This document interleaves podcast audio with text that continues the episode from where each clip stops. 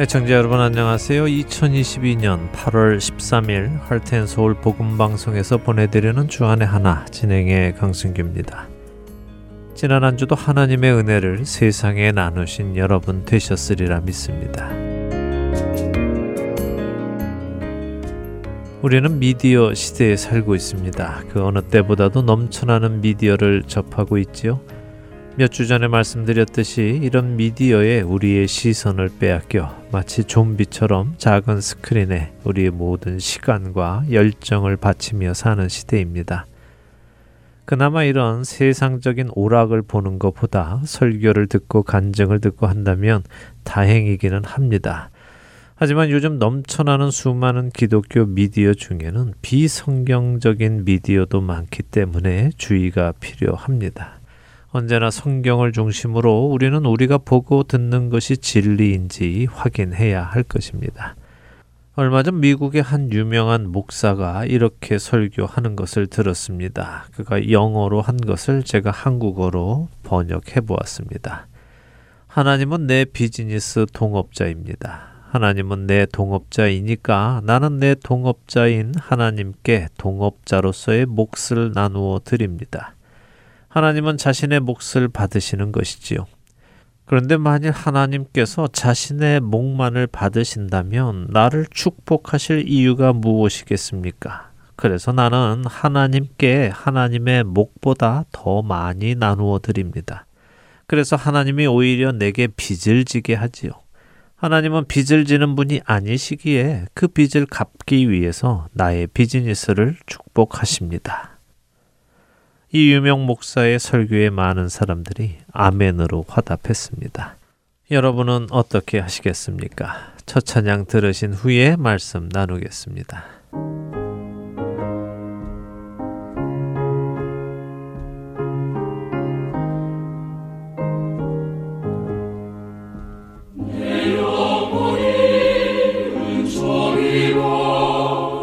만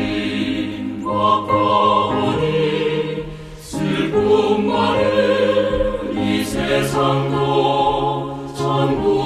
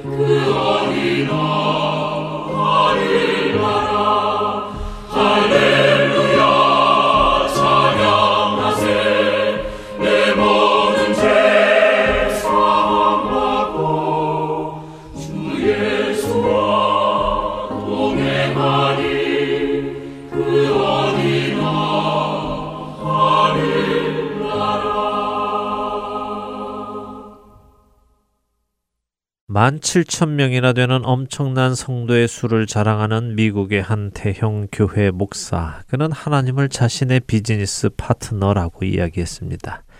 사실 영업 비즈니스는 꼭 이윤을 남기는 장사 혹은 그런 상업만을 의미하는 것은 아닙니다. 자신의 일, 사업, 업무도 의미하지요.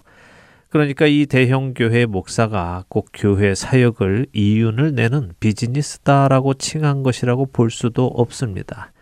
그렇지만 여전히 그의 이어지는 말, 자신의 사업 파트너인 하나님께 몫을 나누어 드린다는 표현은 그 비즈니스로 생겨난 이익을 각자의 몫만큼 나눈다는 의미로 들리기도 합니다. 그는 하나님께 돌아가야 할 몫보다 더 많이 하나님께 드리면 하나님으로 하여금 자신에게 빚을 지게 하는 것이고 하나님의 성품이 빚을 지실 분이 아니기에 하나님께서는 나에게 더 많은 것으로 갚아주시는 분이라고 말했습니다. 그가 하려는 말은 성도들이 더 많은 헌금을 하나님께 드리라는 것이지요. 그래서 더 많이 하나님께 돌려받으라는 것입니다. 그의 그런 설교에 많은 성도들이 아멘이라고 외치며 박수를 쳤습니다. 도대체 그들의 아멘은 무슨 의미이며 또 그들의 박수는 무엇을 의미할까요? 그래, 놀라운 진리다. 나도 하나님께 하나님의 목보다 더 많이 드려 하나님께서 빚지기 싫어하시니까 더 많은 것으로 나에게 돌려주시게 해야겠구나 하는 의미일까요? 그 교회는 유명한 배우들을 비롯해 연예인들도 많이 있었고 또 세계에서 가장 영향력이 있다는 오프라 윈프리도 앉아 있었습니다. 과연 그곳에 앉아 있는 성도들은 무슨 이유로 교회에 가서 예배를 드리고 있는 것일까요? 이들이 하나님께로부터 원하는 것은 과연 무엇일까요?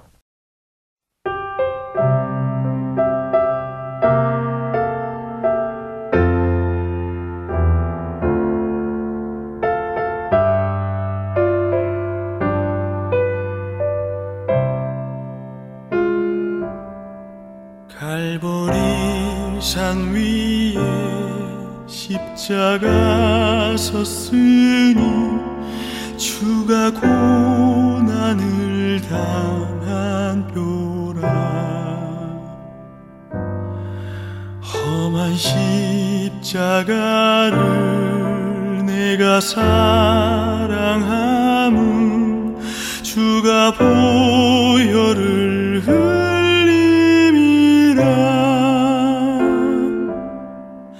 최후 승리를 얻기까지 주의 십자가 사랑하리. 빛난 면류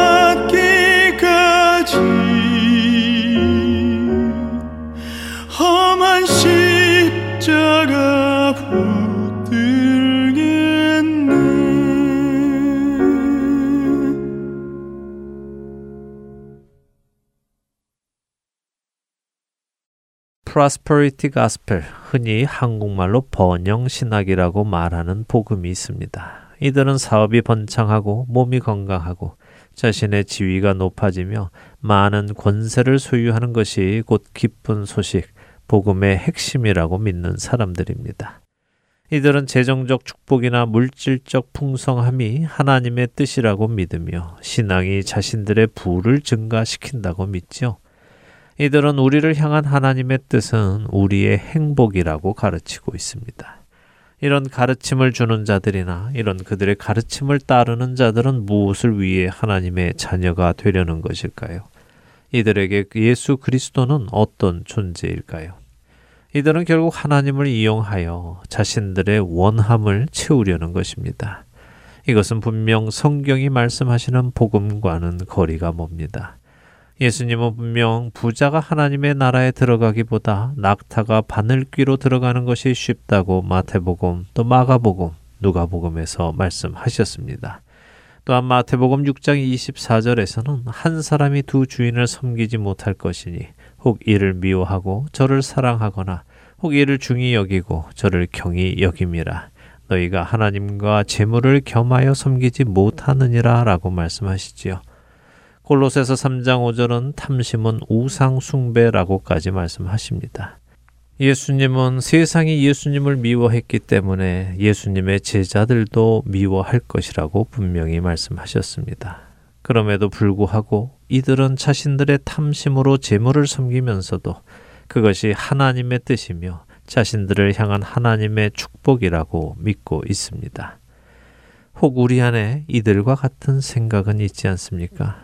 내가 하나님을 잘 섬기면 하나님께서 나에게 이런저런 것들을 해 주실 것이라는 믿음이 숨어 있지는 않는지요.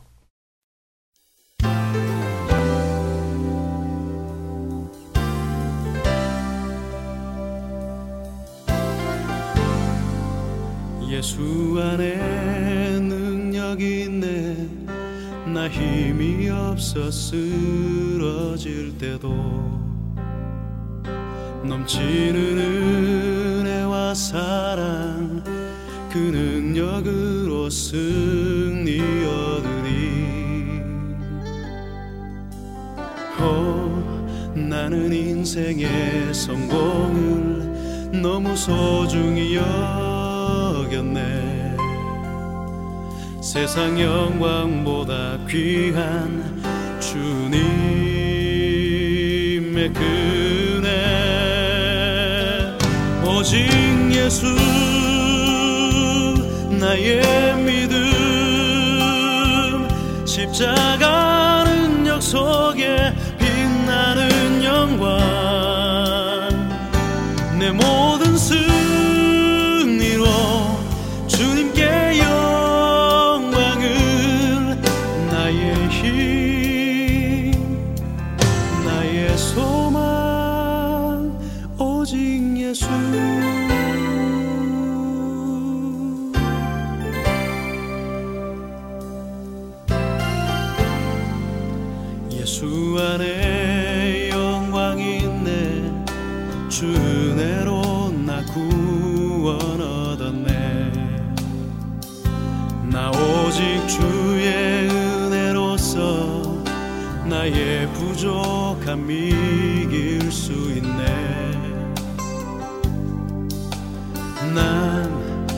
이제 세상 명예보다 주님 알기 원해.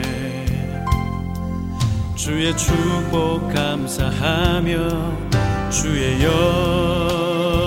영광 높이리.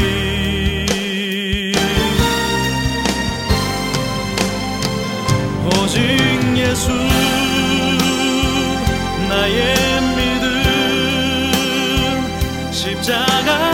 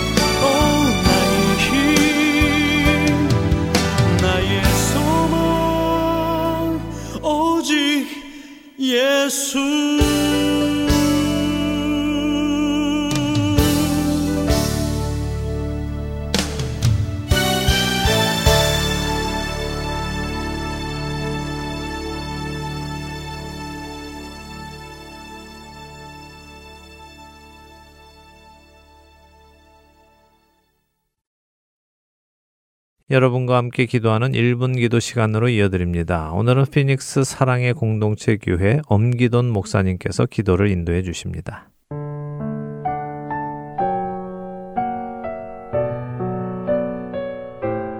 하트앤 서울 복음 방송 1분 기도 시간입니다. 저는 피닉스 사랑의 공동체 교회를 담임하고 있는 엄기돈 목사입니다. 오늘의 기도는 십자가의 복음이 믿어지지 않는 사람들을 위해서 기도하기를 원합니다. 우리는 복음에 대해서 많이 듣습니다. 예수님이 나를 위해서 십자가에서 죽으셨다는 이야기도 들었습니다. 그 예수님께서 부활하시고 승천하셔서 지금은 하나님의 우편에 계신다는 것도 알고 있습니다. 그런데 그 십자가의 복음이 나에게 아무런 영향력이 없습니다.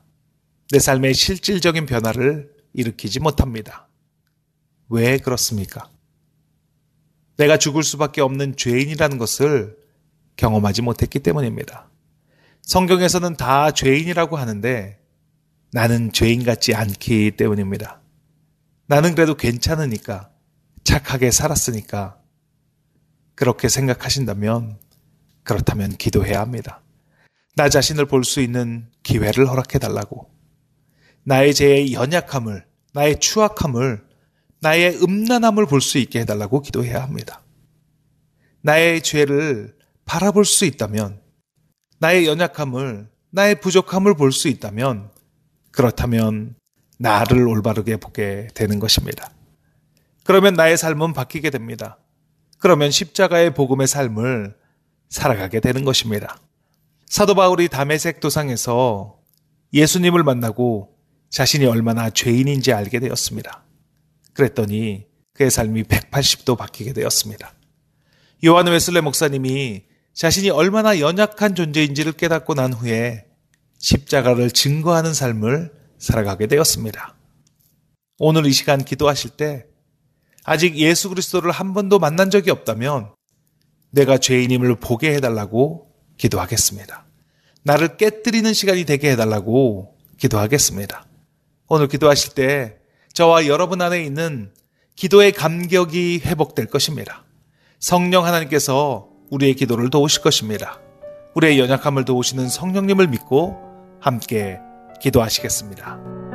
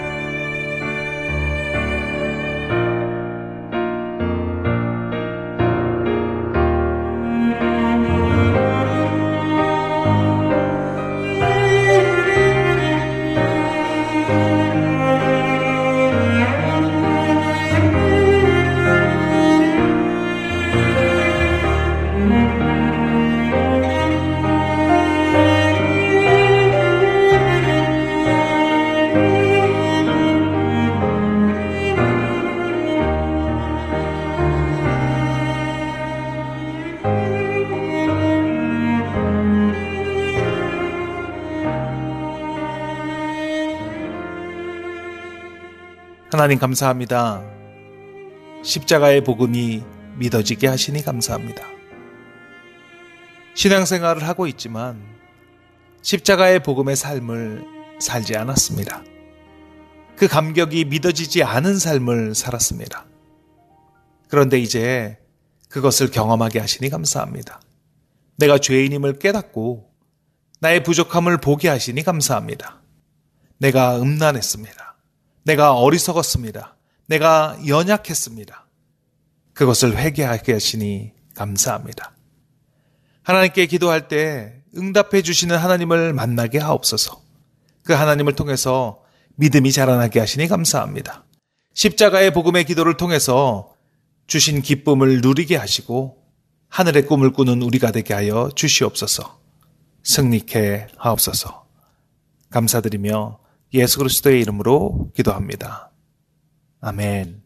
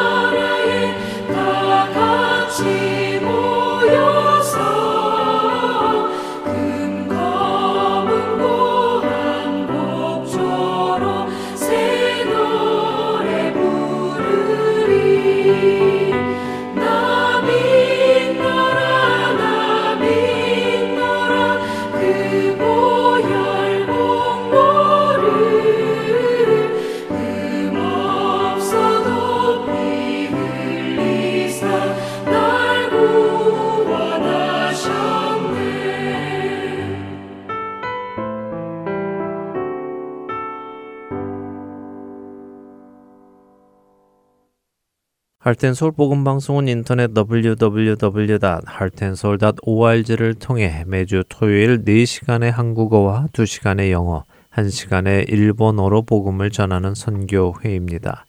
이 방송은 스마트폰 앱이나 팟캐스트를 통해 여러분의 스마트폰에서 들으실 수 있으며 매주 댁에서 CD나 MP3 CD로 받아서 들으실 수도 있습니다. 자세한 문의는 방송사 사무실 전화번호 602-866-8999로 해주시면 안내해 드리겠습니다.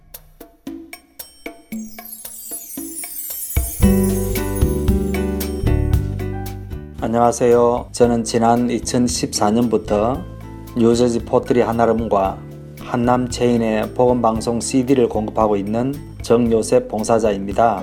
믿지 않는 분들에게는 예수님의 복음을, 믿는 자들에게는 생각과 마음을 지킬 수 있도록 도와주는 복음방송이 정말 얼마나 감사한지 모릅니다.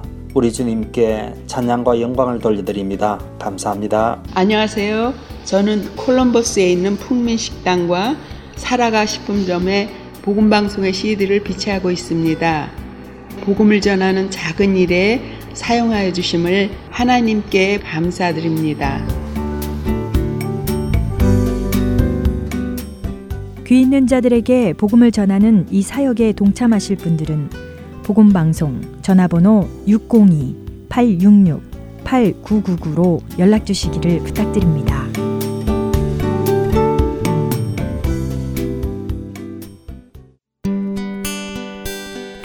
기쁜 소식 사랑으로 땅 끝까지 전하는 아랜소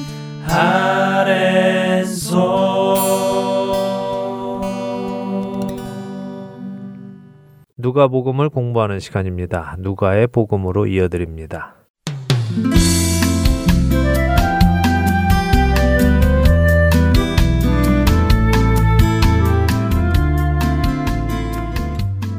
애청자 여러분 안녕하세요. 누가복음을 공부하는 시간입니다. 누가복음 진행의 함혜진입니다. 네, 여러분 안녕하세요. 강승규입니다. 지난 시간 누가복음 17장 20절과 21절 두 절을 보면서 이해하기 쉽지 않은 바리새인들과 예수님의 대화 장면을 나누었죠. 네. 그동안은 이 본문을 보면서 단순히 하나님의 나라는 볼 수 있게 임하는 것이 아니다. 우리 안에 있는 것이다. 이런 말씀을 하시는 것으로만 생각을 했는데 차근차근 살펴보니 바리새인들이 한 질문에 대한 답이 아니셨음을 볼 수 있었어요. 네. 바리새인들은 하나님의 나라가 어느 때 임합니까 하며 때에 관해 물어보았는데 예수님은 때에 관한 대답을 해주시지 않고 임하는 모습에 관한 답을 해주셨어요. 네. 그리고 그 의미가 심판에 관한 의미라고 설명해 주셨습니다. 네, 물론 꼭 제 설명만이 옳다고 할 수 없음을 먼저 말씀드립니다. 네. 뭐 지난 시간에도 말씀드렸듯이 이 본문에 관해서는 여러 가지 해석이 존재합니다. 이 해석을 잘못한다고 해서 구원의 본질에 영향을 끼치는 것은 또 아닙니다. 그러니까 아, 이런 해석도 있구나 하고 들으시면 되겠습니다. 네. 어, 사실 저는 이 본문을 읽으면서 참 이상했습니다. 왜 바리새인들의 질문과는 전혀 다른 대답을 하셨을까? 그래서 연구해보고 얻은 결과를 나누는 것인데요. 다시 정리를 하자면 당시 유대인들이 가지고 있었던 하나님 나라의 개념은 메시아 왕국이라고 말씀을 드렸죠. 네, 메시아께서 이 땅에 오셔서 악을 물리치시고 공의로 세상을 다스리는 때가 올 것이라고 유대인들이 믿고 있었고 그것을 메시아 왕국이라 하고 신약의 개념에서는 천년 왕국이라고 표현하기도 한다고 하셨어요. 네, 그렇습니다. 바리새인들은 자신들이 아브라함의 자손이기에 자신들이 메시아와 함께 세상을 다 스릴 것이라고 믿고 있었죠. 네. 그래서 언제 메시아 왕국이 옵니까? 하나님의 나라가 옵니까? 언제 우리가 다스립니까? 하고 묻는 것인데요. 이것은 마치 떡 줄 사람은 생각도 음. 않는데 김치국부터 마시고 있는 모습이죠. 그렇죠. 자신들은 눈앞에 약속된 메시아께서 오셨는데도 그분도 못 알아보고 더 나아가 그분을 배척하고 이제 죽이려고까지 하고 있으면서도 메시아와 함께 세상을 다스릴 것으로 생각하니 정말 김치국부터 마시고 있는 모습이네요. 예, 맞습니다. 그런 그들에게 예수님은 하나님 나라의 양면성을 보여주셨죠. 네. 복음은 똑같은 복음인데도 어떤 사람에게는 생명을 주고 어떤 사람에게는 사망을 줍니다. 예수 그리스도는 똑같은 예수 그리스도인데도 어떤 사람은 예수님을 통해 생명을 얻고 어떤 사람은 예수님 때문에 걸려 넘어져서 사망에 머뭅니다. 어, 고린도 후서 2장 15절과 16절 한번 읽어 주시겠습니까? 네, 고린도후서 2장 15절과 16절입니다. 우리는 구원받는 자들에게나 망하는 자들에게나 하나님 앞에서 그리스도의 향기니 이 사람에게는 사망으로부터 사망에 이르는 냄새요. 저 사람에게는 생명으로부터 생명에 이르는 냄새라. 네, 거기까지 읽어주세요. 정말 그렇게 말씀하시네요. 사도 바울 일행은 그리스도의 향기인데 어떤 사람에게는 사망으로부터 사망에 이르는 냄새이고 어떤 사람에게는 생명으로부터 생명에 이르는 냄새라고 하시네요. 네, 이것이 복음의 양면성입니다. 우리가 누가복음 10장을 살펴보면서도 예수님의 제자들이 가는 곳에서 제자들을 영접하는 자나 제자들을 배척하는 자나 똑같이 하나님의 나라가 너에게 가까이 왔다라고 선포하라고 하신 것을 보았죠. 네. 누가복음 10장 12절에서 16절에 그렇게 예수님의 제자들을 거부하는 자들을 향해 예수님은 소돔이 그 동네보다 견디기 쉬울 것이며 가버나움은 음부에까지 낮아질 것이다라고 말씀하십니다. 똑같이 하나님의 나라가 가까이 왔는데 영접하는 자들에게는 구원이 임하고 영접하지 않는 자들에게는 저주가 임하는 것을 분명하게 말씀하셨죠. 네, 그러니 여기 지금 누가복음 17장에 언제 하나님의 나라가 임하느냐 하고 묻는 바리 새인들에게도 이미 그들이 예수님을 거부했기에 심판이 임한 것임을 말씀하시는 것이라고 보는 것입니다. 자, 이제 이어지는 말씀 속에서 우리는 이 사실을 더욱 명확히 확인할 수 있는데요. 자, 오늘 읽을 본문 먼저 읽고 이야기 나누죠. 누가복음 17장 22절에서 37절까지 읽습니다. 네, 누가복음 17장 22절부터 읽겠습니다. 여러분들도 성경을 펴시고 함께 읽으시면 좋겠습니다. 또 제자들에게 이르시되 때가 이르리니 너희가 인자의 날 하루를 보고자 하되 보지 못하리라. 사람이 너희에게 말하되 보라 저기 있다 보라 여기 있다 하리라 그러나 너희는 가지도 말고 따르지도 말라 번개가 하늘 아래 이쪽에서 번쩍이어 하늘 아래 저쪽까지 비침같이 인자도 자기 날에 그러하리라.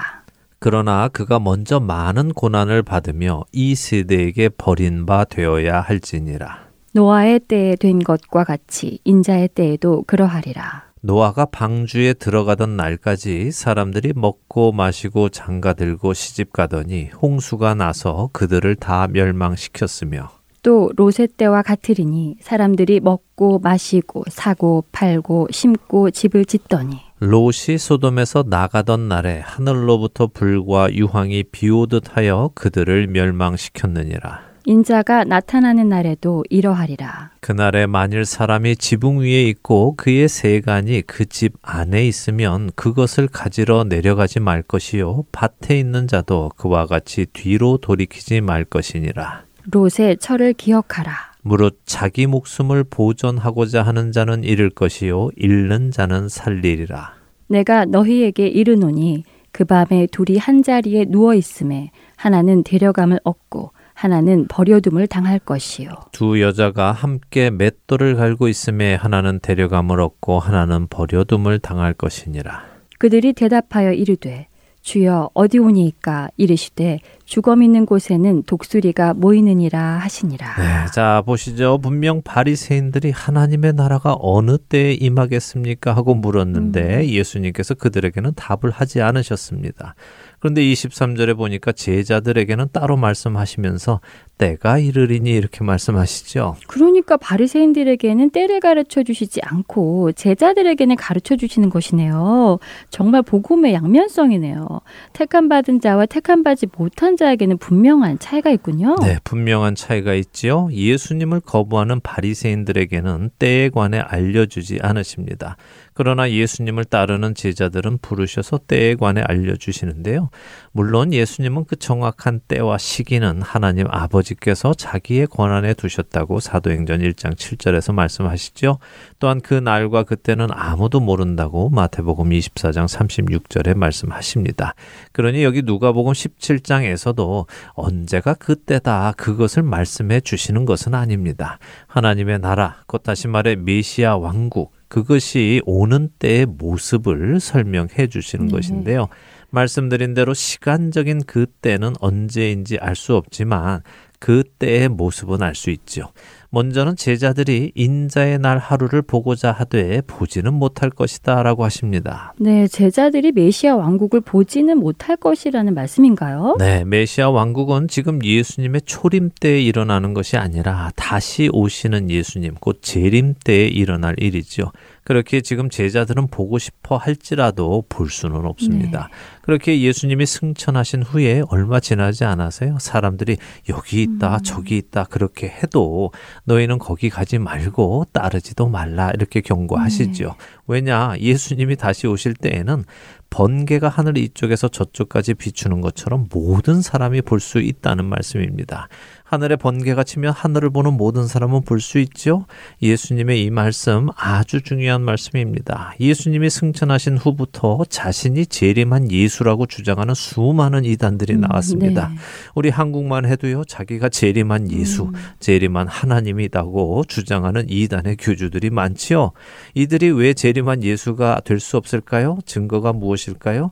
자신들이 재림한 예수라고 주장하는 사람이 올 때에 모든 사람이 보지 못했기 때문 입니다. 아, 그렇네요. 성경에 이렇게 예수님께서 친히 예수님이 다시 오실 때 어떤 모습일지를 말씀해 주셨는데도 불구하고 그렇게 수많은 이단의 교주들을 따르는 사람들을 보면 참 답답한 마음이 들어요. 네. 이 말씀만 알아도 그렇게 이단에 빠져서 사람을 우상 숭배하는 일이 없을 텐데요. 그렇죠. 그래서 성경을 공부하는 것이 중요합니다. 네. 자, 계속 예수님의 말씀을 보지요. 예수님은 인자의 때, 재림의 때, 메시아의 왕국은 지금 당장이 아니라 훗날에 모든 사람이 볼 수 있게 올 것이다 라고 하십니다. 근데 메시아 왕국이 오기 전에 있어야 하는 일이 있는데 그것이 무엇이냐 25절이죠. 먼저 많은 고난을 받으며 이 세대에게 버림받아야 하신다는 것이군요. 네. 그 십자가에서 죽으심을 뜻하는 것인가요? 맞습니다. 하나님은 약속한 메시아를 보내셨습니다. 그런데 사람들은 그 메시아를 거부합니다. 버리지요. 그러나 그 버린 돌이 집 모퉁이의 머릿돌이 된다고 시편 118편 22절은 예언하시지요. 네. 하나님은 구원을 위하여 메시아를 보내십니다. 그러나 사람들은 자신들을 구원하기 위해 오신 메시아를 거부하고 오히려 죽입니다. 예수님은 계속해서 다시 오실 날의 모습을 이야기하시는데 그때는 노아의 때와 같은 일이 일어날 것이며 롯의 때와 같은 일이 일어날 것이다라고 말씀하십니다. 자, 중요한 말씀입니다. 노아의 때에 하나님께서는 노아에게 홍수로 세상을 멸하실 것을 말씀하셨습니다. 그렇죠? 그러셨지요. 그래서 방주를 지으라고 하셨고 어떻게 지어야 하는지도 일일이 가르쳐 주셨잖아요. 네, 학자들마다 다르지만요. 많은 학자들이 노아가 방주를 120년간 지었다고 추측을 네. 합니다. 그 이유는 창세기 6장에서 하나님께서 처음 지은 세상을 물로 심판하시기로 선포하시며 120년의 시간을 주시는 것으로 묘사가 되어 있어서 그런데요. 만일 그것이 사실이라면 당시의 사람들은 노아가 방주를 짓는 120년간 하나님의 심판이 있을 것이라는 소식을 들었다는 말이기도 하지요. 그렇겠네요. 노아가 산 위에 방주를 만드는 것을 보며 왜 그런지 물었다면 노아는 하나님의 심판을 이야기해 주었겠지요. 그렇습니다. 자, 그런데 사실 하나님께서 세상의 심판을 말씀 하신 것은 노아의 때가 처음은 아닙니다. 노아의 증조 할아버지는 에녹인데요. 아담의 7대 손이죠. 에녹 잘 아시죠? 네, 죽지 않고 하늘로 데려감을 받은 사람 아닌가요? 네, 맞습니다. 이 에녹은 창세기 5장에 의하면요. 65세에 무드셀라라는 아들을 낳고 네. 이후에 300년을 하나님과 동행하다가 하나님께 데려감을 받았다고 하시죠. 무드셀라는 노아의 할아버지입니다. 근데 에녹이 아들의 이름을 무드셀라라고 지은 이유는 무엇입니까? 무드셀라의 뜻 아시나요? 네, 전에 들은 것 같아요. 창 던지는 자 그런 의미라고 알고 있는데요. 그래서 무드셀라가 죽으면 죽음이 온다, 심판이 온다 그런 의미라고요. 예, 잘 아시네요. 맞습니다. 고대 전쟁에서는 창 던지는 자가 가장 뒤에 있다고 하지요. 그래서 이 뒤에 있던 그 사람이 죽으면 그 전쟁은 진 것입니다. 죽음이 찾아온다는 것이죠. 자, 그렇다면 에녹은 자신의 아들의 이름을 무드셀라. 그러니까 네가 죽으면 네. 죽음이 찾아온다라고 지은 이유가 무엇일까요? 이미 에녹은 하나 하나님의 심판이 오고 있음을 알고 있었다는 말이군요. 그렇죠. 학자들은 에녹을 최초의 선지자로 봅니다. 그가 하나님의 계시를 65세에 받고는 아들의 이름을 심판과 관련하여 짓고는 사람들에게 심판을 경고하며 살았다고 생각합니다. 네. 에녹의 아들 무드셀라는 성경에서 가장 오래 산 사람입니다. 969세를 살았죠. 물론 에녹은 무드셀라를 낳고 300년을 살았으니까 300년 동안 하나님의 심판을 경고했을 것이고요. 그 후에는 에녹의 아들 무드셀라 역시 자신의 이름을 사람들에게 알리며 669년 동안 하나님의 심판을 전했겠지요. 네. 그러니 거의 천년이라는 세월 동안 하나님의 심판의 경고가 전해졌을 것입니다. 물론 처음에는 사람들이 안 믿었겠지요. 그러나 끝부분에 가서 노아가 방주를 짓기 시작할 때에는 이제 심판이 멀지 않았음을 알았을 텐데도 눈에 보이는 증거가 있는데도 사람들은 믿지 않았고요. 자신들은 그냥 세상 일에 빠져 살았습니다. 먹고 마시고 장가 들고 시집 갔지요. 네. 물론 먹고 마시고 결혼하는 것이 나쁘다는 것이 아니라 심판의 경고를 듣고도 심판을 준비하는 것이 아니라 자신들의 삶의 기초적인 것에만 관심을 가진 것이 잘못이라는 것입니다. 자, 롯의 때는 어땠습니까? 롯의 때는 노아의 때처럼 오랜 시간의 경고가 있지는 않았죠. 그렇죠. 롯의 때에는 심판 전날 하나님께서 아브라함에게 말씀해 주셨고 롯에게 천사들이 말해 준 것 아닌가요? 네, 맞습니다. 소돔의 심판은 그렇게 갑자기 찾아왔습니다. 네. 그러나 소돔 사람들 역시 먹고 마시고 사고 팔고 심고 집을 지었다고 하시죠. 그러니까 심판의 경고가 천년 동안 주어지거나 하루 전날 주어지거나 해도 사람들은 변화가 없다는 것입니다. 네. 그들은 하나님의 경고에 귀 기울이지 않고 자신들의 삶에만 집중하며 살다가 모두 멸망에 들어가는 것을 말씀하시는 것입니다. 예수님은 30절에 말씀하십니다. 인자가 나타나는 날에도 이러하리라. 자, 예수님이 다시 오실 것은 이미 2000년 전부터 세상에 알려졌습니다. 그럼에도 불구하고 사람들은 여전히 자신들이 먹고 사는 것에만 관심을 둘 것입니다. 그리고 예수님께서 임하시기 직전에도 경고는 전해질 것입니다만 여전히 사람들은 자신들의 먹고 사는 것에만 관심을 둘 것이죠. 그러나 그날이 올 때에 자신의 소유를 가지고 가기 위해 집으로 가거나 뒤를 돌아보는 일은 하지 말라고 하시지요. 그러면서 롯의 처를 기억하라고 하십니다. 자, 롯의 처에게는 어떤 일이 일어났습니까? 그녀는 소돔과 고모라의 유황불이 떨어질 때 뒤를 돌아보아서 소금 기둥이 되었죠. 네, 예수님의 말씀에 의하면 그녀는 왜 뒤를 돌아보았을까요? 분명 천사들이 뒤돌아보지 말라고 했는데 말입니다. 세간이 집안에 있어서 그랬던 것이네요. 놓고 나온 재산에 미련이 있었던 것이네요. 맞습니다. 그녀는 그 재산들이 자신을 살려줄 것이라고 생각했죠. 네. 그러나 그것이 자신을 살려주는 것이 아니라 오히려 소금 기둥이 되게 하는 요소가 되었습니다. 예수님은 제자들에게 강조하십니다. 무릇 자기 목숨을 보존하고자 하는 자는 잃을 것이며 잃는 자는 살 것이라고 하시죠. 네. 그리고는 34절과 35절에 두 종류의 사람을 설명하십니다. 한 사람은 데려감을 얻고 한 사람은 버려둠을 당한다고요. 자, 그러니 결론은 무엇입니까? 복음의 양면성을 다시 말씀하고 계시는 네. 거죠. 똑같은 복음의 소식인데 어떤 사람은 데려감을 얻고 어떤 사람은 버려둠을 당합니다. 자, 여러분은 무엇을 원하십니까? 당연히 데려감을 얻기 원하시겠죠. 네, 데려감을 얻으려면 어떻게 해야 합니까? 자기 목숨을 스스로 보존하려고 하는 것이 아니라 믿음을 가지고 깨어서 그날을 준비해야 하는 것이네요. 그렇습니다. 자, 여기 이 장면이 휴거냐 아니냐 그런 음. 것을 따질 필요는 없습니다. 네. 예수님이 하시려는 말씀은 이것이 휴거다 아니다 이런 말씀이 아니라 바리새인과 제자들이 갈리는 것처럼 그날에도 데려감을 당하는 사람과 버려둠을 당하는 사람이 나뉠 것이다 하는 말씀을 하시는 것입니다. 자, 이렇게 예수님이 재림의 때, 곧 메시아 왕국이 세워질 때를 말씀하시자 제자들이 이번에는 질문을 하는데요. 예수님이 때를 말씀해 주시니까 제자들은 어디에 이 일이 일어납니까 하고 장소를 묻습니다. 네.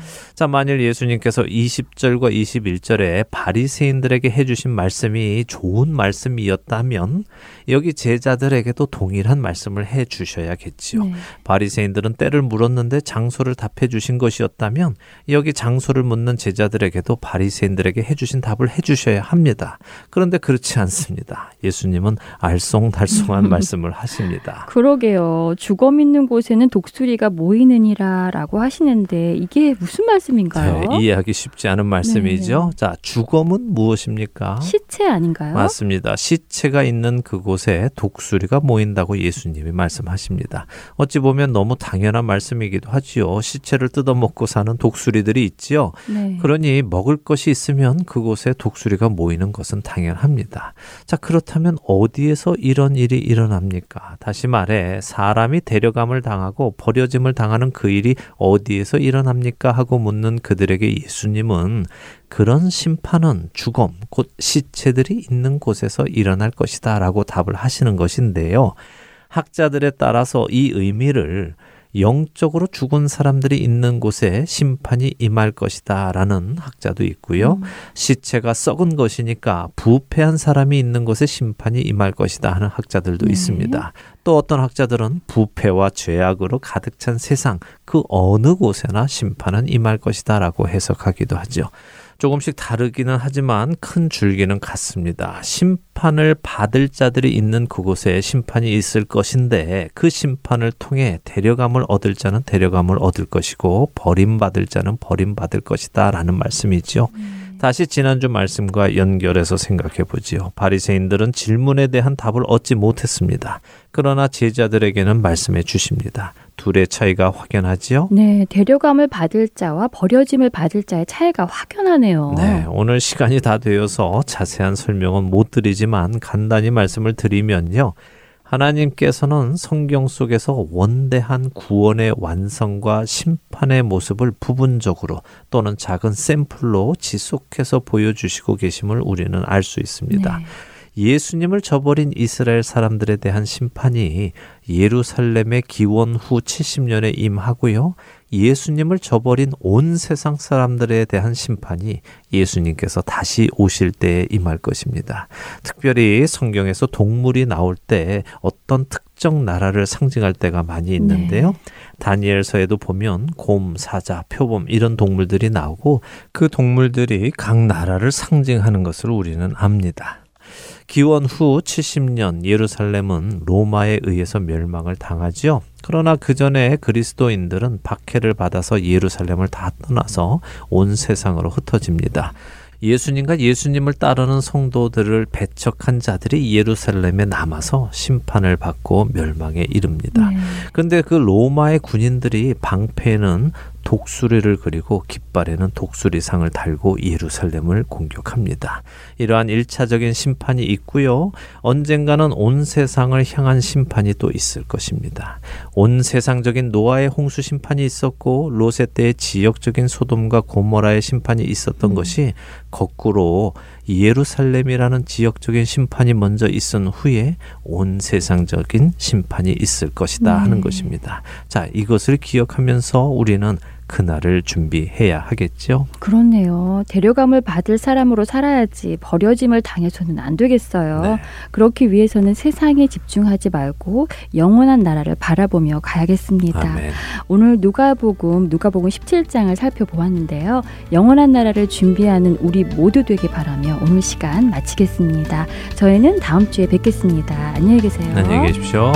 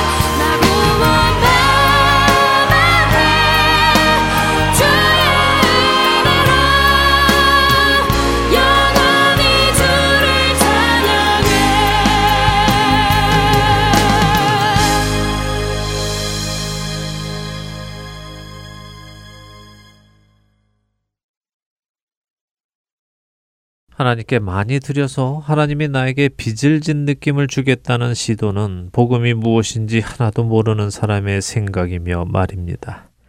자기 자신이 죽을 수밖에 없는 죄인이었다는 사실을 아는 사람은 하나님으로 하여금 자신에게 어떤 빚을 지도록 하겠다는 상상조차 할 수 없습니다. 너희 몸은 너희가 하나님께로부터 받은 바 너희 가운데 계신 성령의 전인 줄을 알지 못하느냐 너희는 너희 자신의 것이 아니라 값으로 산 것이 되었으니 그런즉 너희 몸으로 하나님께 영광을 돌리라. 고린도전서 6장 19절과 20절의 말씀입니다. 우리는 사탄의 괴계에 빠져 죄와 사망의 노예가 된 자들이었습니다. 죄의 권세에서 벗어날 수 없었고 죽음의 권세에서 벗어날 수 없었지요. 자유가 없고 억압당하는 노예 신세였습니다.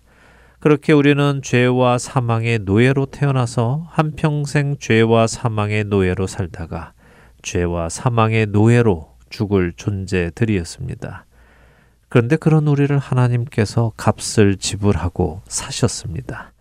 죄 없으신 하나님의 아들 예수 그리스도의 죽음으로 그분의 핏값으로 우리를 사셨습니다.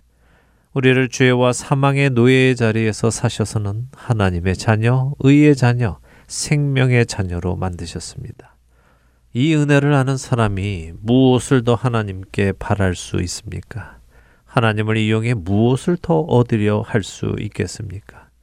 하나님을 이용하여 더 부자가 되기 위해 하나님께 헌금을 하고자 한다면 그 사람의 행동이 동화 금도끼 은도끼에 나오는 나쁜 나무꾼처럼 금도끼와 은도끼를 얻기 위해 일부러 쇠도끼를 물에 빠뜨리는 것과 무엇이 다르겠습니까?